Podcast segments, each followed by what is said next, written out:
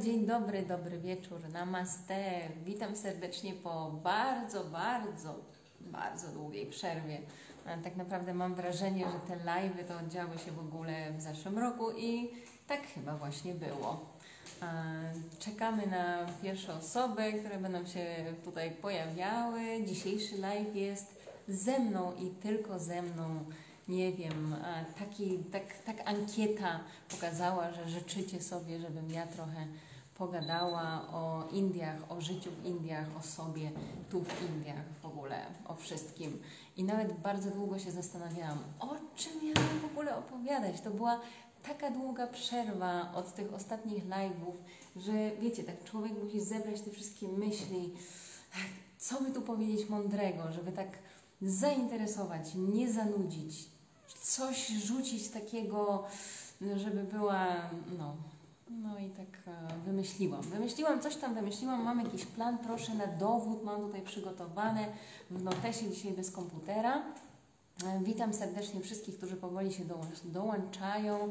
Wiem, że parę osób nawet dzisiaj sobie zrobiło na dzisiejsze spotkanie przypomnienie, więc mam nadzieję, że to przypomnienie Wam teraz tak mruga, mruga, mruga na czerwono. E, Live mam nadzieję, że będzie zapisany. Już nie mówię, że na pewno będzie zapisany, bo wiemy wszyscy, jak działa Instagram ostatnimi czasy i że nie ma nic takiego jak na pewno w Instagramie. E, Więc witam wszystkich serdecznie raz jeszcze z tej strony Ola Zalewska, e, Indie, czyli Polka mieszkająca w Indiach. E, Ci, którzy mnie znają, o dzień dobry, dzień dobry, znajome twarze.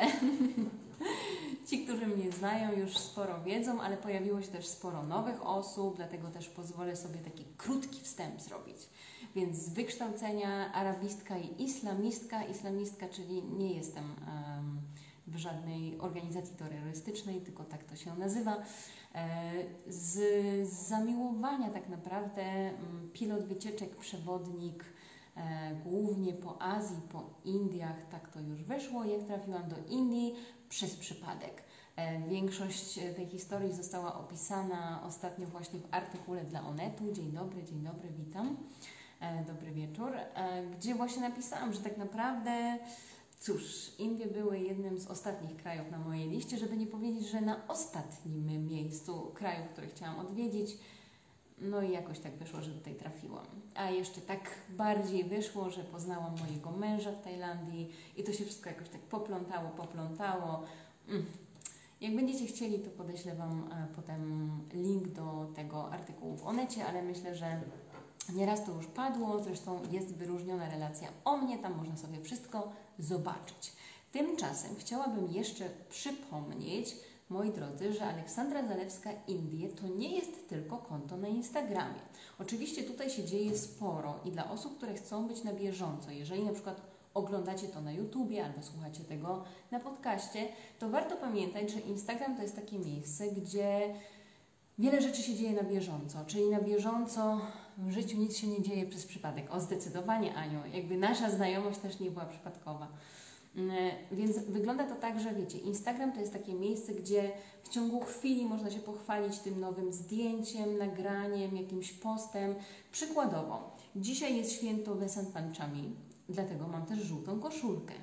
I to jest takie święto, które, no wiecie, włącza się kalendarz z hinduskimi świętami, bam, bam, bam, nagle się okazuje, że oczywiście tutaj jest milion, znaczy z hinduskimi to jeszcze. Jeszcze są buddyjskie, muzułmańskie, sikhijskie, bahaistyczne i wiele, wiele innych z chrześcijańskimi włącznie, więc tak naprawdę, jeżeli powiemy, że w Indiach otwieramy kalendarz, to, to każdego dnia tak naprawdę gdzieś w jakim miejscu, w jakimś stanie, w jakiejś wsi ktoś coś z jakiejś okazji świętuje. Aczkolwiek Vesant Panchami to jest takie dość duże święto, zwłaszcza na północy. E, I więcej o nim napisałam w najnowszym poście, tym gdzie jestem też w tej żółtej koszulce, więc mam nowe zdjęcie i te same włosy, bo ci, którzy ze mną byli na live'ach jeszcze przed tą przerwą, a przerwa wynikła z tego, że zrobił się czas zimowy. I jak wcześniej mieliśmy 3,5 godziny różnicy, tak teraz mamy 4,5, więc u Was jest dopiero 17, a u mnie już 21.30. I wiecie, 21.30 to nie jest taki czas, gdzie umysł człowieka jest świeży i chciałby tak wyrzucać z siebie jakieś mądre myśli. Stąd też dzisiejszy live zupełnie na luzie. No więc odsyłam do Instagrama, dlatego że na Instagramie jak najwięcej takich świeżych, nowych treści się pojawia na bieżąco, ale oprócz tego jest właśnie kanał na YouTubie. I na tym YouTubie znajdziecie różne filmiki, na przykład pokazuję swoje mieszkanie, czyli co tutaj mam, jak tutaj się żyje, co jest innego, a co jest podobnego do polskiego mieszkania, czy pokazuję też supermarket, jak się robi zakupy. Zresztą wiecie, kosztowało mnie to sporo wyrzeczeń, bo się okazało, że mnie w ogóle menadżer i cała załoga tam zatrzymali, co ja tutaj robię, że ja tutaj kręcę cały ten supermarket. Także wiecie, to, to nie są łatwe rzeczy. Więc odsyłam na YouTube'a wystarczy wpisać w wyszukiwarce YouTube'a Aleksandra Zalewska Indie i wszystko Wam pięknie wyjdzie. Jest też blog. Na blogu się pojawiają dłuższe artykuły, dlatego że no nie oszukujmy się, że niektóre treści na Instagrama czy Facebooka może są nie do końca. Tam każdy wchodzi, tylko chciałby szybko, szybko przeklikać. Już teraz jak są rolki, to już w ogóle chyba, nie wiem, jakaś taka miazga z mózgu się robi, bo tam w ciągu minuty już masz zawrzeć całą mądrą treść i musi migać, migać, być super muzyczka.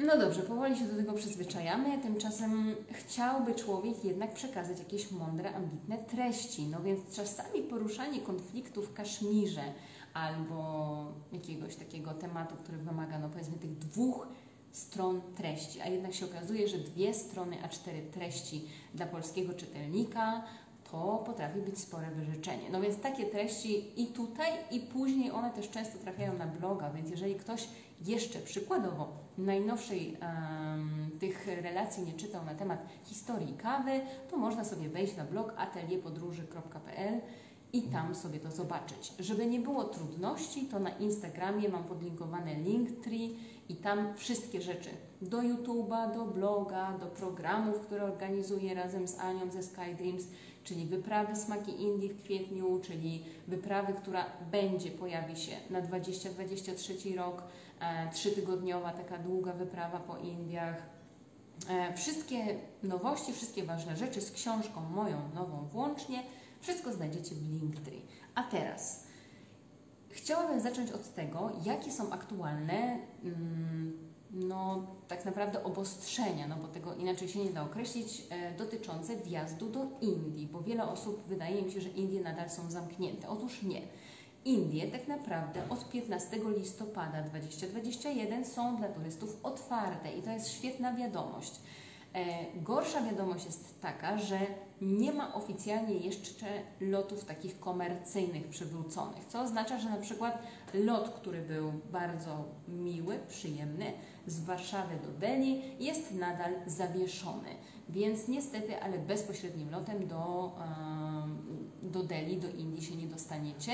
Chyba, że oglądacie to już w czasie jak jest, to gratulacje, tym bardziej, że lot też zapowiedział, że będą loty bezpośrednie do Bengaluru, czyli tutaj, gdzie ja mieszkam, na południe Indii, co byłoby wspaniałe bo utrudniło, znaczy ułatwiłoby tak naprawdę, utrudniłoby sytuację wielu, aczkolwiek nam ułatwiło tym, którzy właśnie chcą zwiedzać południe, bo moi drodzy, pamiętajcie, że Indie to jest coś więcej niż tylko złoty trójkąt, Delhi, Rajasthan i Agra, gdzie znajduje się Taj Mahal i Rajasthan. Wszyscy tylko ten Rajasthan, Rajasthan. No Rajasthan jest piękny, no nie ma co się oszukiwać, ale jeżeli właśnie szukacie spokoju, ciszy, zieleni, parków narodowych, wodospadów, w ogóle tych rozlewisk, nie wiem, tarasów e, ryżowych, tarasów herbacianych, e, plantacji herbaty i upraw e, różnych właśnie mm, no właśnie, to jest, um, to jest właśnie ten fakt nieużywania polskiego przez dłuższy czas,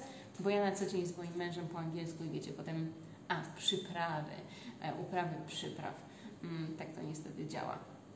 No więc przyprawy, to wszystko tutaj na południu znajdziecie, to jest kompletnie cudowne, to trzeba zobaczyć. Nie mówiąc już o zabytkach, które my tutaj mamy, one też są zupełnie inne niż na północy, bo większość rzeczy, która się ostała na północy, to są zabytki muzułmańskie, my mamy takie bardziej starsze indyjskie, drawidyjskie, takie troszeczkę inne, chociaż w ten temat historii się na razie nie wdaje. Więc wracając do tematu obostrzeń, jeżeli chcecie przylecieć do Indii, to oficjalnie powinniście być zaszczepieni tymi dwoma dawkami. E, po przylocie mm, wykonać, e, przed przylotem jeszcze wykonać test PCR i po przylocie wykonać test PCR. Czyli tak jak do większości krajów przed przylotem do Indii musicie wypełnić taką deklarację online, którą też trzeba sobie wydrukować, bo oni niby chcą soft copy, możesz pokazać w telefonie, ale każdy woli na papierze. Więc wydrukowaną taką deklarację zdrowia, e, gdzie wpisujecie, że tam tak jestem zaszczepiony, tak e, nic mi nie jest, tak nie kaszlę, tak w ogóle nie byłem ostatnio zarażony. E, i tam też załadujecie właśnie tą, ten swój wynik PCR-a z 72 godziny, między 24-72 godziny wykonane. I po przylocie wykonujecie PCR i teoretycznie na 7 dni się udajecie na kwarantannę i po tych 7 dniach, czyli w 8 dniu wykonujecie kolejny PCR w momencie, kiedy on jest negatywny, no to jesteście z kwarantanny zwolnieni. Prawda jest taka, że ja przyleciałam teraz ze Sri Lanki. Teoretycznie nowe obostrzenia weszły w życie 20 stycznia, bo już mamy luty.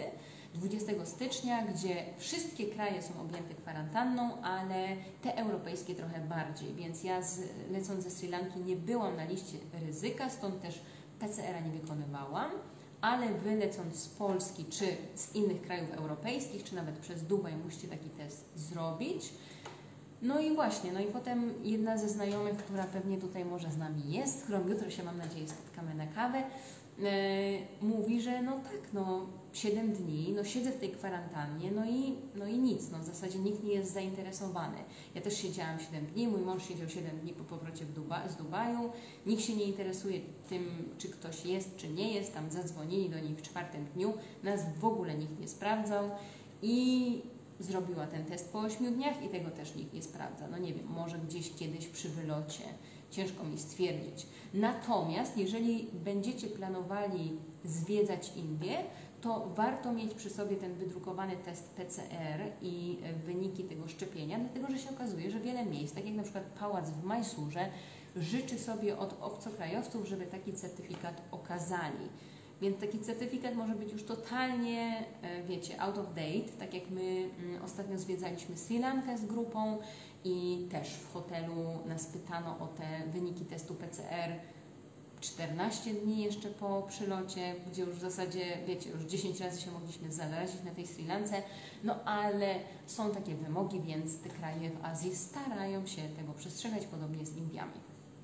Jeżeli będą jakieś pytania jeszcze w tym temacie, to piszcie. Witam kolejne osoby, które dołączają i pamiętajcie, moi drodzy, pytania możecie zadawać cały czas. Nawet jeżeli nie oglądacie tego na żywo, nie jesteście ze mną teraz na żywo, to zawsze możecie w komentarzu pod wideo napisać pytanie, jeżeli jakieś Wam tutaj, już tak powiem, w trakcie się pojawi i ja na te pytania odpowiem.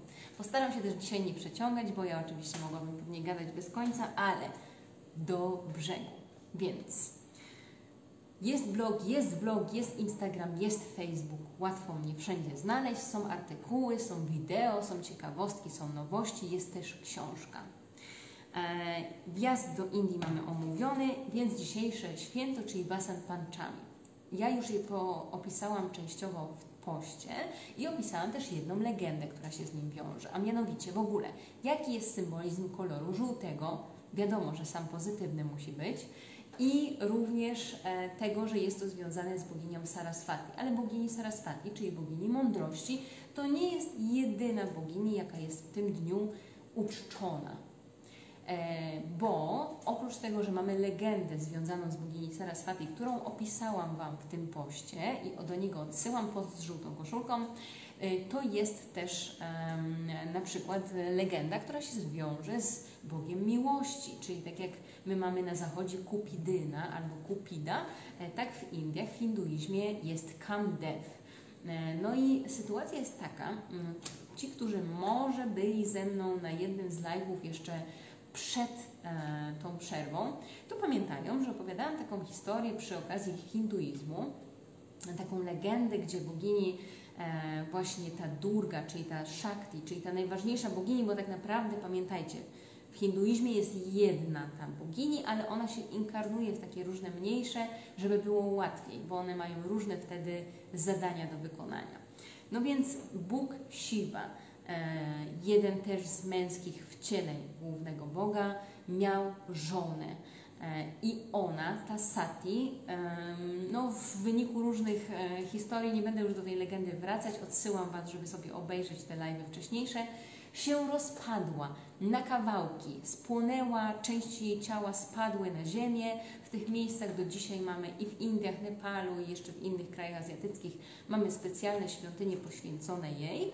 No ale to nie jest tak, że zniknęła, bo ta jej energia nie zniknęła. Ona się jakby reinkarnowała w boginię Parvati.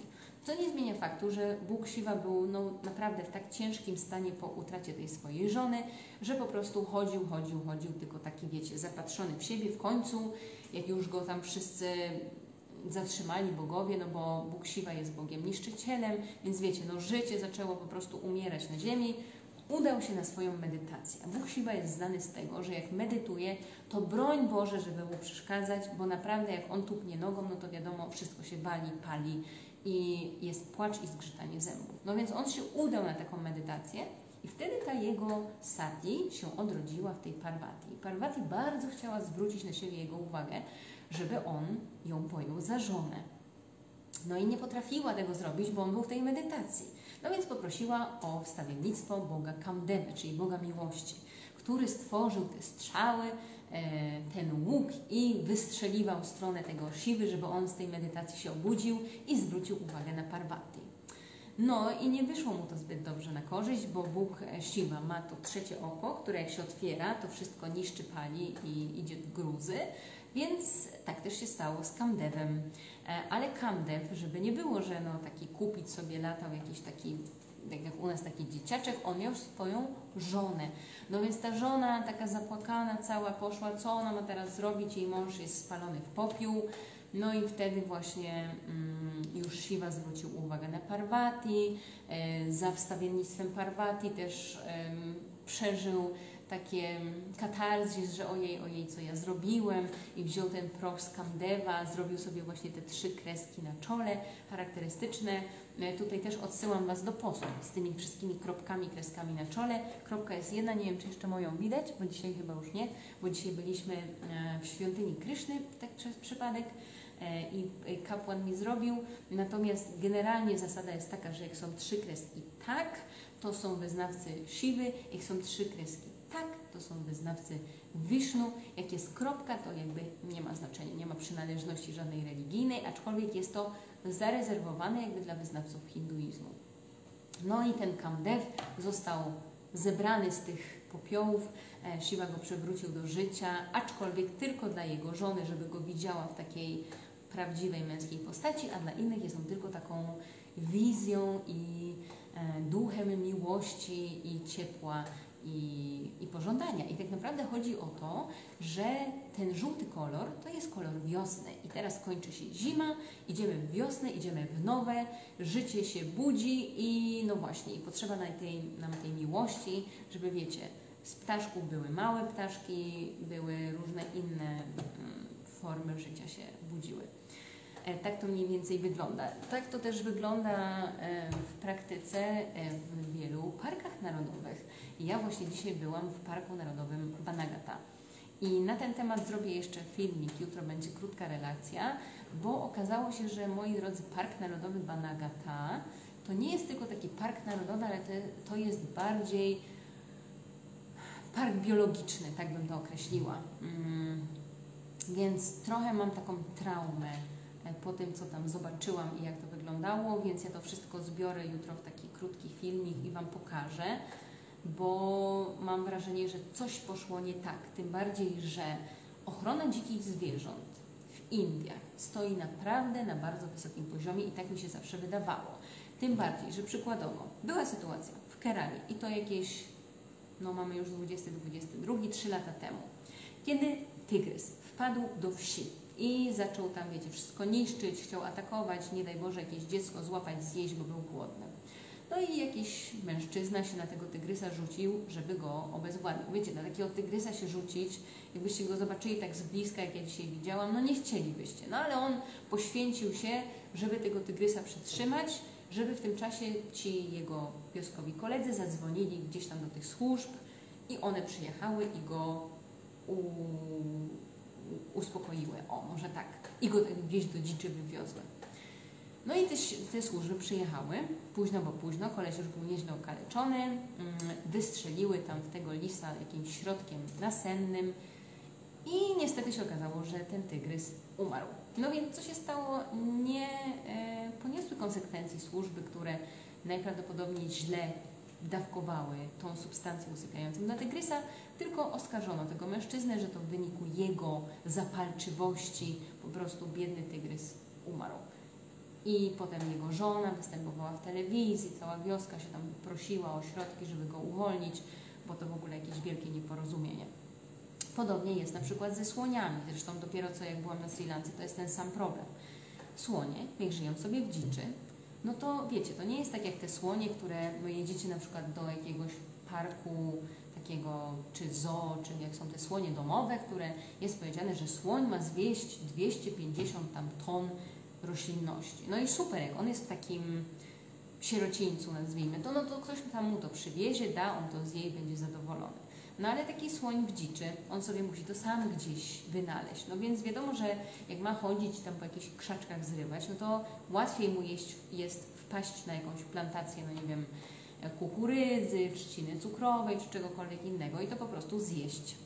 No i niestety tym sposobem te słonie, jak tak wpadają, najczęściej to są samotne samce, no to one po prostu niszczą plony ludziom. No i jak ci ludzie mają sobie z tym radzić? No więc ludzie w Indiach na przykład wymyślili, że wykopują takie wielkie doły, nie takie za duże, ale takie, żeby ten słoń wpadł i nie był w stanie tak od razu z niego uciec. I jak ten słoń tam wpadnie, to oni mu te włoski wyrywają. Wiecie, ten słoń ma takie nie za duże, nie za gęste, nie za miękkie te włoski, ale tak mu wyrywają, wyrywają, żeby go upokorzyć. Jak się upokorzy tego słonia, to on już podobno więcej nie wraca. No i oni mu potem pomagają wyjść, chociaż się okazało, że właśnie na Sri Lance nie za bardzo, że oni je nawet zabijali, te słonie, więc przez te dwa lata, ostatnie to tam, mm, no przynajmniej 70 słoni z dziczy odpadło. No tak czy inaczej, wiecie, ludzie próbują jakoś sobie radzić, to tak jak u nas z dzikami, które wpadały i zjadały, i tutaj rząd, i tutaj ludzie, i tutaj ekologiczne różne instytucje, co nie zmienia faktu, że Park Biologiczny Banagata to jest lekkie nieporozumienie, ale o tym więcej jutro. Więc mamy y, możliwość wjazdu do Indii, to jest świetna wiadomość.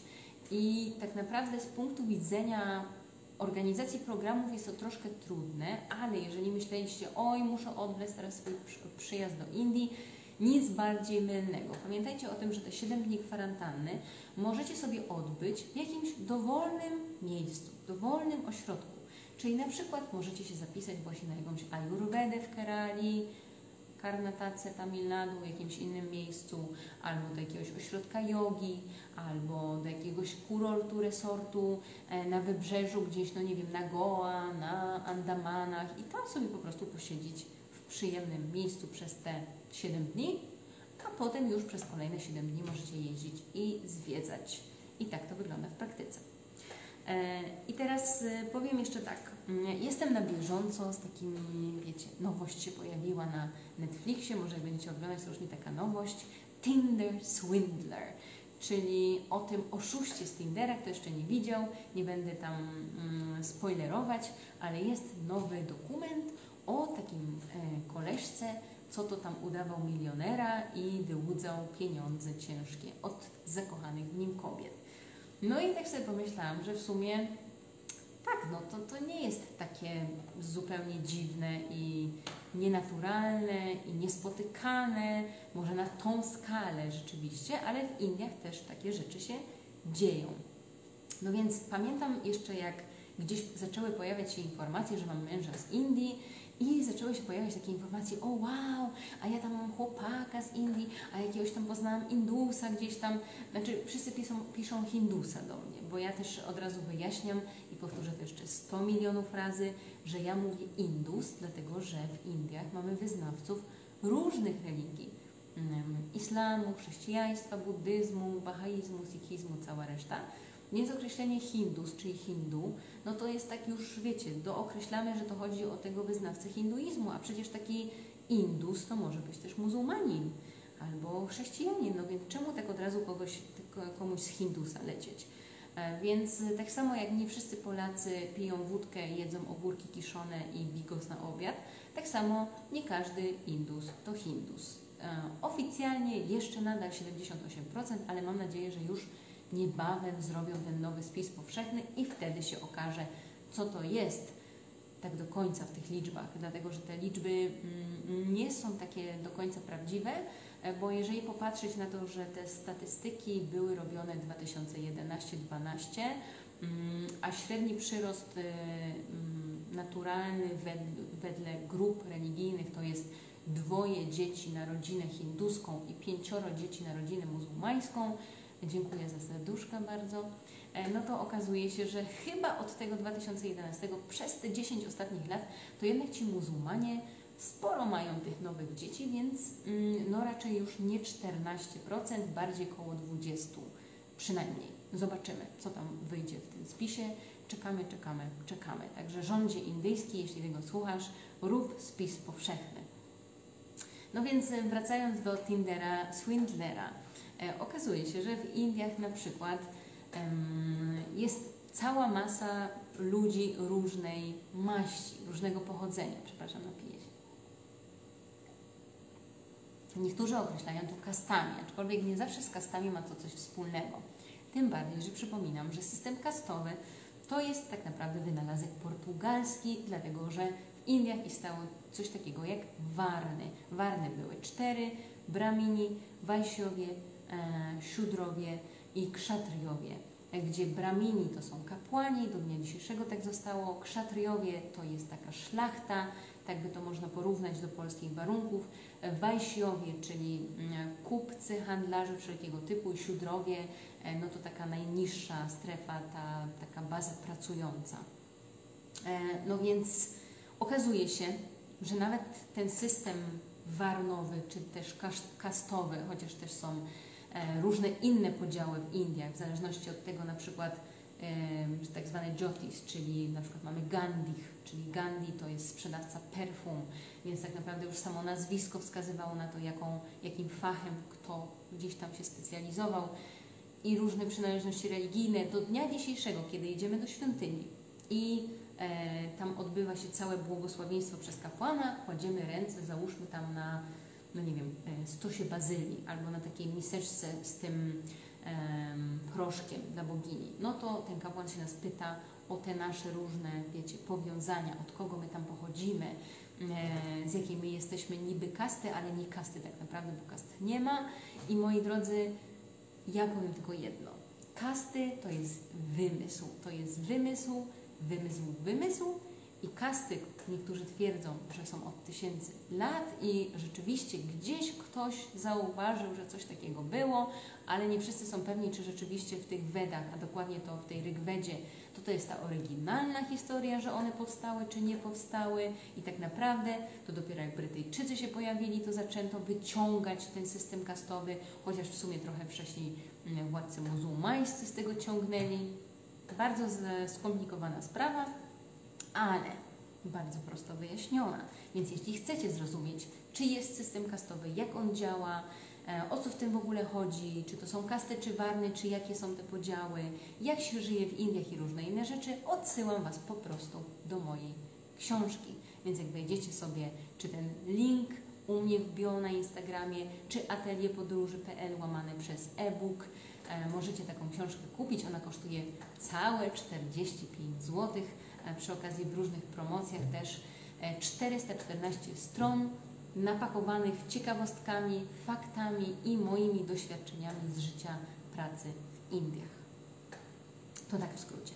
No więc załóżmy, że mamy tą całą bazę mężczyzn, różnych wyznań, różnych kast, różnego pochodzenia, no i oni mają różny stosunek do życia. No więc na przykład w indyjskich gazetach nieraz pojawiały się takie historie, jako też młody, e, wspaniały, e, wykształcony, poznał ją, hinduskę.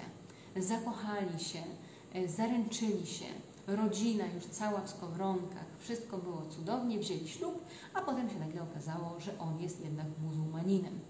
I to był taki jego mały dżihad. Dlatego, że dżihad, też zawsze to przypominam, dżihad to nie jest wojna zbrojna i terroryzm, którym się posługują te wszystkie organizacje terrorystyczne, ale dżihad to jest staranie się, staranie się w różnym tego słowa znaczeniu. Niektórzy uważają, że właśnie staranie się, by na świecie było jak najwięcej muzułmanów, albo taką mini wojnę ideologiczną muzułmanów przeciwko całemu światu. No więc taki mały dżihad w Indiach na przykład właśnie polega na tym, że taki mężczyzna muzułmanin podaje się za Hindusa, żeby wziąć ślub z kobietą i potem, jak już wzięli ślub, no to wedle prawa muzułmańskiego ona powinna przejść na islam na przykład, bo tak gdzieś jest zapisane i on ją teraz przeciąga i tak dalej. No strasznie, straszne historie, naprawdę powiem Wam, że można się złapać za głowę, jak człowiek to czyta, więc mały dżihad nie polecam. E, stąd też, kiedy dostaję jakieś informacje, oj, poznałam tam takiego chłopaka gdzieś tam, no nie wiem, w Europie i w ogóle się zakochałam, a tu widzę, że ty jesteś w szczęśliwym związku. Co mogę powiedzieć? No, może się trafić jak w każdym innym kraju, z każdym innym mężczyzną. Czyli i Polacy, i Niemcy, i nie wiem, Tajowie, Amerykanie i wszyscy inni, zawsze się znajdzie taki, który będzie super dla Ciebie i taki, który będzie świnią, jakimś oszustem, tak jak Tinder, Swindler, który po prostu robi to dla kasy. No i niestety okazuje się, że wiecie, tak realistycznie rzecz ujmując, ja mojego męża poznałam w Tajlandii, mm, ani ja, ani on nie chcieliśmy w ogóle brać ślubu, więc w ogóle to nie było, nie wchodziło w grę, a potem się tak potoczyło. Natomiast rzeczywiście są mężczyźni, są Indusi, którzy wyjeżdżają do Europy, na przykład na jakieś tam wizy studenckie, pracownicze, potem się okazuje, że ta wiza się kończy i coś by tu trzeba było wymyślić, żeby jednak zostać. No i wzięcie takiego ślubu z taką Europejką jest dobrym rozwiązaniem. No i właśnie, czy Wy chcecie być taką Europejką? Oto jest pytanie. Więc ja się nie wypowiadam na temat związków, dlatego że, tak jak mówię, ja miałam szczęście, jestem zadowolona, nie narzekam. E, mój mąż się nie upomina, broń Boże, o polskie obywatelstwo, nie ma takiej potrzeby, żeby je zmieniać, ale nigdy nie wiadomo. Więc jeżeli poznajecie Indusa, który jest bardzo zainteresowany uzyskaniem takich dokumentów, może warto się trzy razy zastanowić, a jeszcze jak jest zainteresowany pożyczaniem pieniędzy i pomaganiem rodziny w ciężkiej sytuacji w Indiach i różnymi innymi takimi, to warto się zastanowić razy 10. Wiadomo, każdy jest z nas inny. No więc y, tak to jest z tymi związkami, tak to jest z tymi kastami. Y, natomiast rzeczywiście z punktu widzenia kobiet sytuacja wygląda trochę inaczej, dlatego że też y, już kręciłam vloga na ten temat, że kobiety w Indiach wydawałoby się, że one tutaj są takie pokrzywdzone i w ogóle, e, że w takiej trudnej sytuacji, ale nie. E, tu odsyłam Was też bardzo chętnie, bardzo, bardzo polecam. E, świetny wywiad z Kamilą Kalinczak, który nagrałyśmy mm, dla Wysokich Obcasów i niedawno się ukazał, właśnie o sytuacji kobiet w Indiach, E, tym bardziej, że to było kręcone, tak naprawdę nagrywane przy okazji święta Karwa Czot, gdzie kobiety poszczą w ogóle za zdrowie swoich mężczyzn i pada pytanie, no dobra, czy ci mężczyźni poszczą za zdrowie swoich kobiet? No więc tak, coraz częściej tak. No więc czy ja pościłam za swojego męża? No więc nie. E, to jest jakby kwestia naprawdę bardzo indywidualna, więc jeżeli trafimy na takiego bardziej tradycyjnego E, mężczyznę i tradycyjną rodzinę, to ta rodzina będzie tego pewnie od nas wymagała. Słyszałam różne takie historie. Na szczęście ani mój mąż, ani jego rodzina nie są bardzo tradycyjne, więc ja mam totalny luz z poszczeniem i broń Boże, nie jest to coś, co oczywiście ja nikomu postu nie zabraniam, ale jednak wiecie, jak tak człowiek ma pracować cały dzień na pustym żołądku, to może niekoniecznie.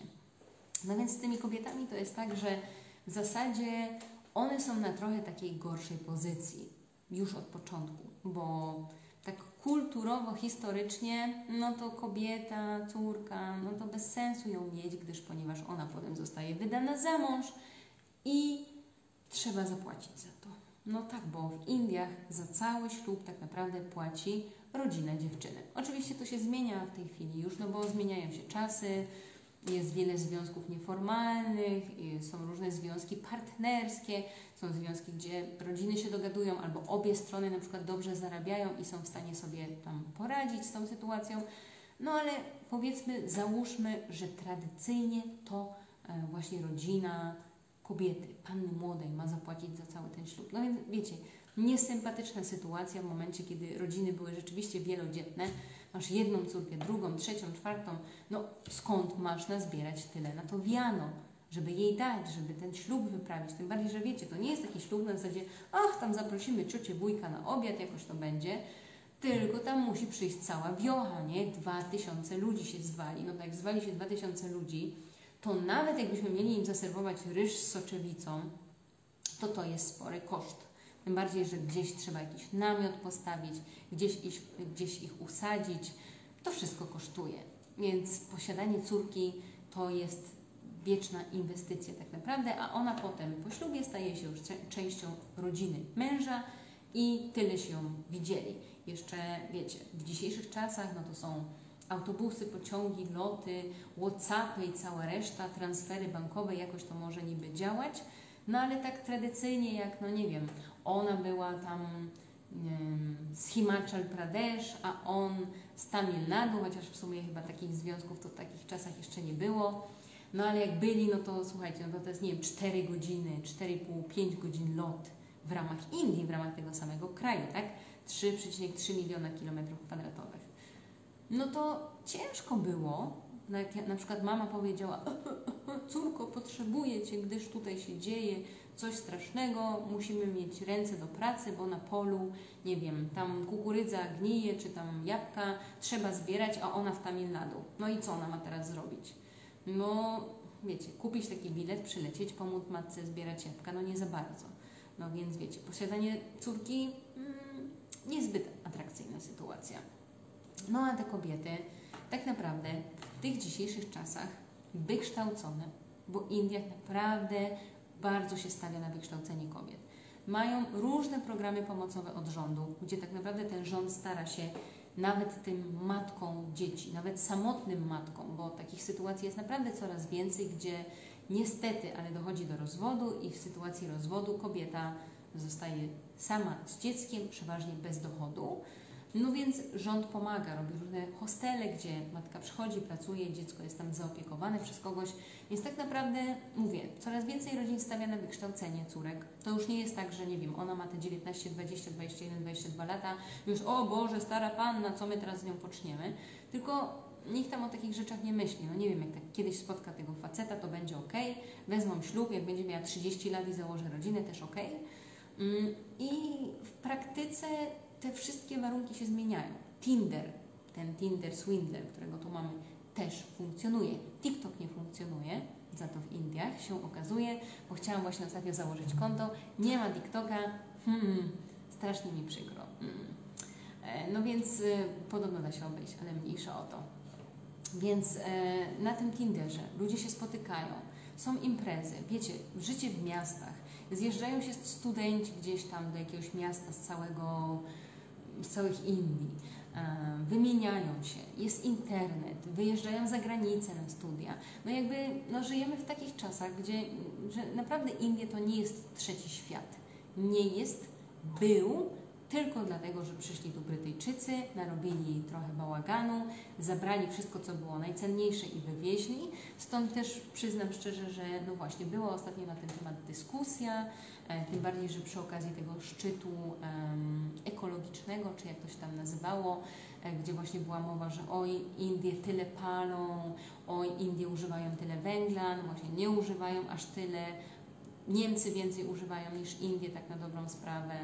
Mm, gdzie oj, Indie to tyle tutaj fabryk i wszystkiego, a Chiny to już w ogóle, gdzie właśnie jeden z historyków indyjskich powiedział, no tak, no bo wszystko produkujecie u nas i w Chinach, dlatego wy nie macie u siebie fabryk. Prosta sytuacja. Tym bardziej, że wy macie teraz te piękne miasta. Ja właśnie oglądam teraz um, jedną z koleżanek Azji, tutaj pozdrawiam, um, Halo It's Asia, czy tam Asia, która jest właśnie w Londynie i te wspaniałe, piękne zdjęcia Londynu pokazuje Wielkiej Brytanii. Ja mówię, super, cool, this is excellent.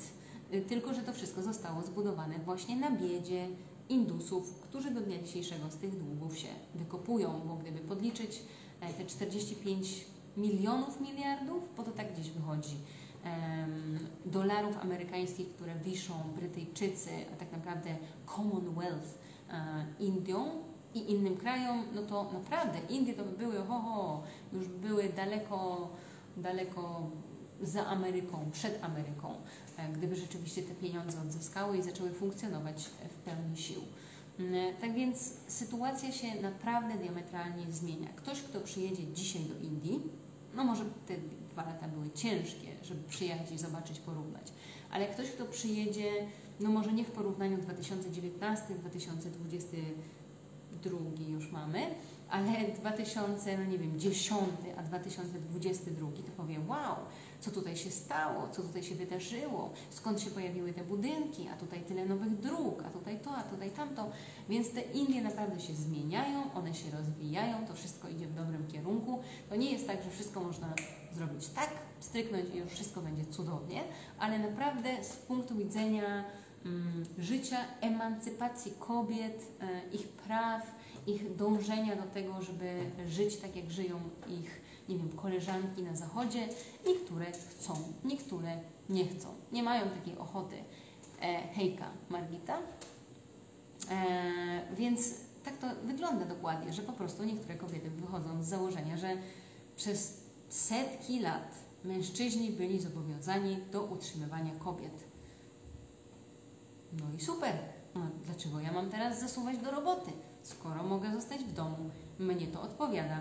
No więc tak to właśnie wygląda, że można mieć w jednym kręgu znajomych koleżankę, która wychodzi z założenia, że emancypacja, ja muszę być niezależna, nie chcę być tutaj po prostu finansowo uzależniona od męża, rodziny i kogo innego, robię karierę, jestem super profesorem i w ogóle, nie wiem, zakładam swoją firmę, okej, okay. a z drugiej strony będzie taka, która powie w sumie jest mi dobrze, mam zapewnione mieszkanie, nic mi nie brakuje, nie chce mi się chodzić do pracy, zajmuję się domem, to jest wystarczająca praca. Chociaż do tego dochodzi temat tych służących, które nieraz poruszałam, że jednak ym, na dzień dzisiejszy taki pan młody musi się liczyć z kosztem tego, że żona będzie wymagała jednak takiej służącej. To wiecie, to nie są te czasy, że żona, tak jak ja teraz, zasuwa z ścierą na kolanach i myje podłogi, tylko ona powie, dawaj mi tu pomoc domową, bo ja nie będę tego wszystkiego sama robić. India się kurzy,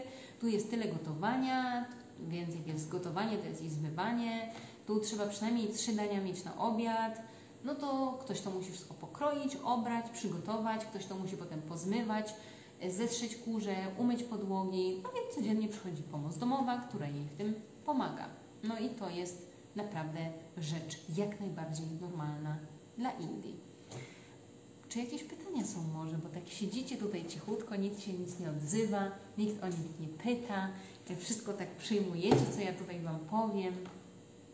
Mam nadzieję, że pomimo mojego lekko jeszcze zatkanego nosa w miarę dobrze mnie e, słychać. E, nie oszukujmy się, że tak, no ostatnio mnie zmogła choroba, e, przyznaję się i COVID dopadł i mnie. Niestety, tak to się stało. Cieszyłam się, że jednak dwa lata się trzymałam dobrze, ale ostatnie dni nie były najlepsze. Pomimo szczepień, wiecie, gorączka, osłabienie, senność. Generalnie cały czas mam takie jeszcze poczucie, jakbym miała jakiegoś jetlaga, gdzie w nocy jestem po prostu zróbmy coś fajnego, a w ciągu dnia nie chce mi się pracować, więc jest trochę na tej zasadzie. Każdy z nas trochę inaczej tego covid przechodzi, niektórzy nawet bez żadnych objawów, ale pamiętajcie, zdrowie, zdrowie, zdrowie, zdrowie jest najważniejsze, chociaż w dzisiejszym święcie, jak widać po żółtej koszulce, modlimy się o mądrość, o mądrość, dostatek, dobrobyt i oświecenie niech na nas wszystkich spadnie od bogini Saraswati. Tak więc z tymi szczepieniami, no cóż, pewnie zapytacie, a jaka jest Olu sytuacja teraz covidowa w Indiach? No więc powiem Wam, moi drodzy, sytuacja w Indiach covidowa jest jak najbardziej pod kontrolą. Um, oczywiście ilość tych przypadków wzrasta, opada. Margita Wam na pewno powie, super, odpowiadasz, dlatego miło się słucha. O, dziękuję bardzo. E, Margita Wam na pewno powie, bo ona siedzi w Delhi, e, że oni mieli mm, ten curfew, czyli tą godzinę policyjną, było w weekend zamknięte, już nie jest.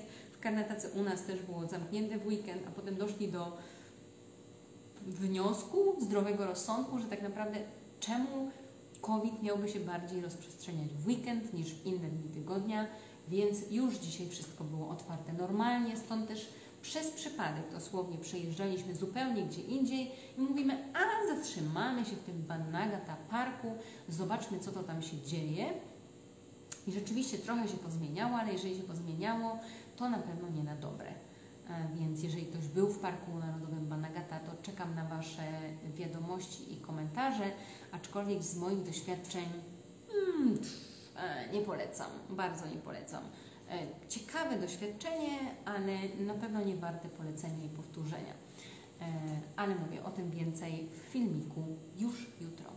E, tak więc sytuacja covidowa uważam, że w Indiach jest pod kontrolą, tym bardziej, że szczepienia idą do przodu, już nie jest tak, że mamy jakieś braki w szpitalach, ten omikron podobno jest bardziej łaskawy, więc to nie jest tak, że jeżeli ktoś myśli jechać do tych Indii, nie jechać, tam to jest taka tragedia, a co będzie jak trafię do szpitala?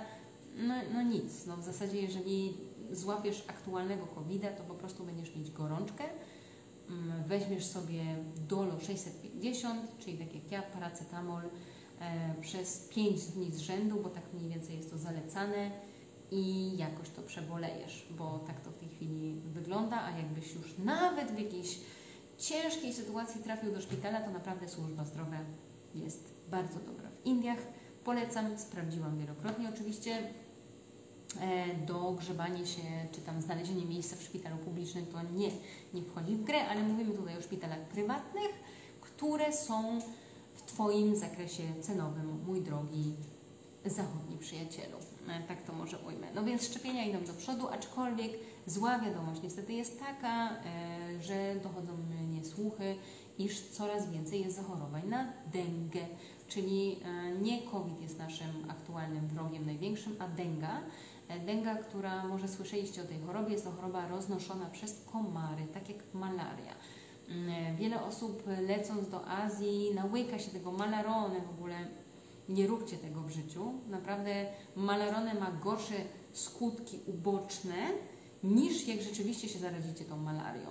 E, więc malarone może dobrze mieć gdzieś tam w torebce, tym bardziej, że już nie kosztuje chyba 500 zł, tylko jakieś 170 jedynie za te 5 tabletek. Ile tam jest tych tabletek? No jakaś taka dawka, że zasadniczo jakbyście rzeczywiście zachorowali, no to możecie wziąć przez te 3 dni i złagodzi Wam to objawy i e, będziecie żyć. Natomiast denga to jest taka cholera, nie cholera, ale taka choroba wredna, e, która e, no niestety mm, przy pierwszym zakażeniu się objawia trochę tak jak jakieś przeziębienie.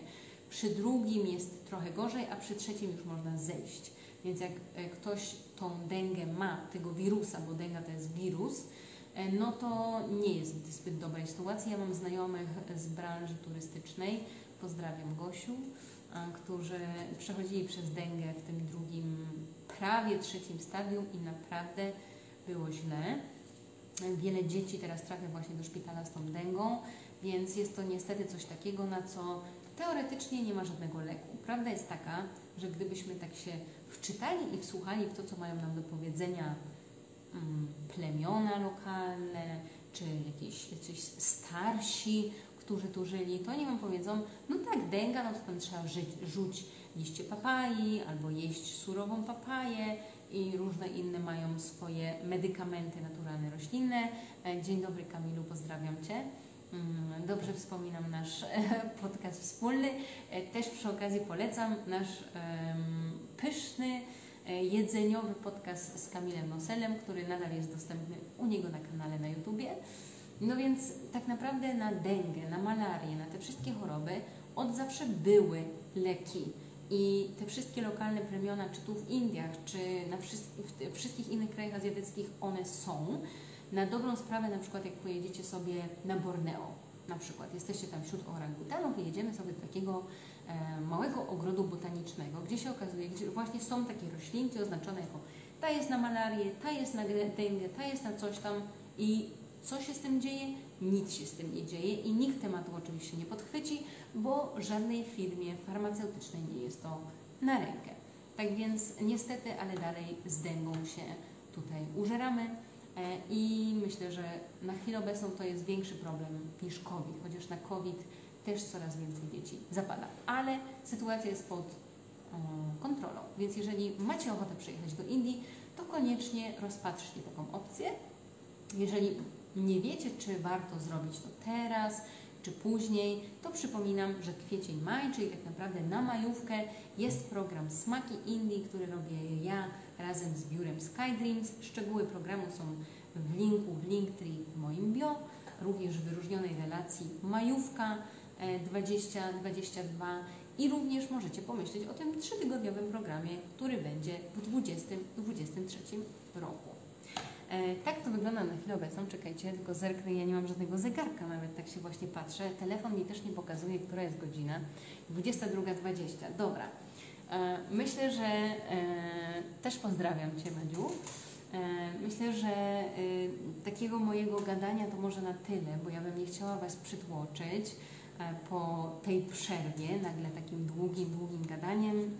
Kto mnie już zna, ten wie, że to jest niekończący się potok słów odsyłam Was do postów, wyróżnionych relacji, relacji, rolek, bloga, vloga, wszystkich możliwych wpisów. Naprawdę tam macie na bieżąco całą masę informacji. I chciałabym Was również serdecznie zaprosić, dlatego że zakładam, że już na razie na nowego live'a nie będzie w tym miesiącu, ale już w marcu zaczyna się nowa seria. Dlatego, że razem z dziewczynami spod hashtagu Halo Azja, który może już kojarzycie, że my co jakiś czas robimy wspólne akcje. Niebawem też będzie wspólna akcja nasza, mianowicie za tydzień w weekend będziemy Wam opowiadać o tym, jak wygląda poszukiwanie mieszkania w naszych krajach. E, no więc z dziewczynami doszłyśmy do wniosku, że już pora wejść na kolejny etap rozwoju nie tylko robić wspólne relacje, ale zaczynamy nagrywać właśnie live'y. Więc twarzami tych live'ów będę ja i Nati z Japonii. To my będziemy głównie prowadzić wywiady, ale no właśnie, to będą wywiady. Będą goście i to nie będziemy tylko my cały czas w tym samym kręgu, ale właśnie będziemy zapraszać inne osoby mieszkające w Azji, specjalizujące się w Azji, kochające Azję tak jak my, więc będzie na pewno poruszone wiele tematów i parentingowych, i podróżniczych, i edukacyjnych, i wszystkich innych możliwych. E, oczywiście, jeżeli macie jakieś sugestie, pomysły, o czym chcielibyście posłuchać, kogo warto byłoby zaprosić, e, to ja czekam na Wasze komentarze. Natomiast ja tylko podpowiem, e, że mm, planuję najbliższy, a to będzie pierwszy z tej serii Moja Azja mm, Live'ów, czyli już 5 marca o ile się nie mylę, nie chciałabym Was zmylić, ale potwierdzę jeszcze termin, będę potwierdzać na bieżąco. Moim gościem będzie Margita. E, Margita, która mieszka na północy Indii, bo ja mieszkam na południu, w Karnatace, ona mieszka w Delhi. Będziemy rozmawiać na temat tego właśnie północ-południe Indii i jakie są różnice nasze w postrzeganiu Indii, naszego otoczenia, czym te Indie północne się od południowych różnią, jak tam się tutaj żyje, w ogóle wiecie, takie babskie ploty o życiu w Indiach. E, także bądźcie z nami. E, będą też na pewno Nati fajne tematy, właśnie takie bardziej związane e, z parentingiem, tym bardziej, że Nati matka trzech dzieci. Dla mnie w ogóle, wiecie, szacun. Więc zapraszamy Was serdecznie. Jeszcze raz bardzo dziękuję wszystkim, którzy dzisiaj ze mną byli. E, wszystkim, którzy będą to oglądać. Czekam, czekam bardzo na Wasze komentarze, dlatego że pamiętajcie, każde Wasze polubienie, serduszko, komentarz, że było fajnie, że czegoś się dowiedzieliście nowego, albo o czym chcielibyście posłuchać następnym razem, albo o czym warto byłoby napisać następnym razem. To jest dla mnie ogromna, ogromna wartość, e, dlatego bardzo Was proszę, poświęćcie kilka sekund, zróbcie to. Tymczasem, kto jeszcze o dzisiejszym święcie, odsyłam do dzisiejszego posta. Kto więcej chce się dowiedzieć o życiu w Indiach, odsyłam do mojego e-booka. Wchodzicie w bio albo atelierpodróży.pl łamane przez e-book i możecie sobie takiego super e-booka 414 stron ciekawostek, informacji i doświadczeń zakupić. To tyle dzisiaj ode mnie. Bardzo dziękuję.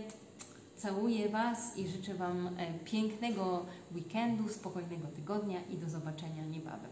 Pa, pa!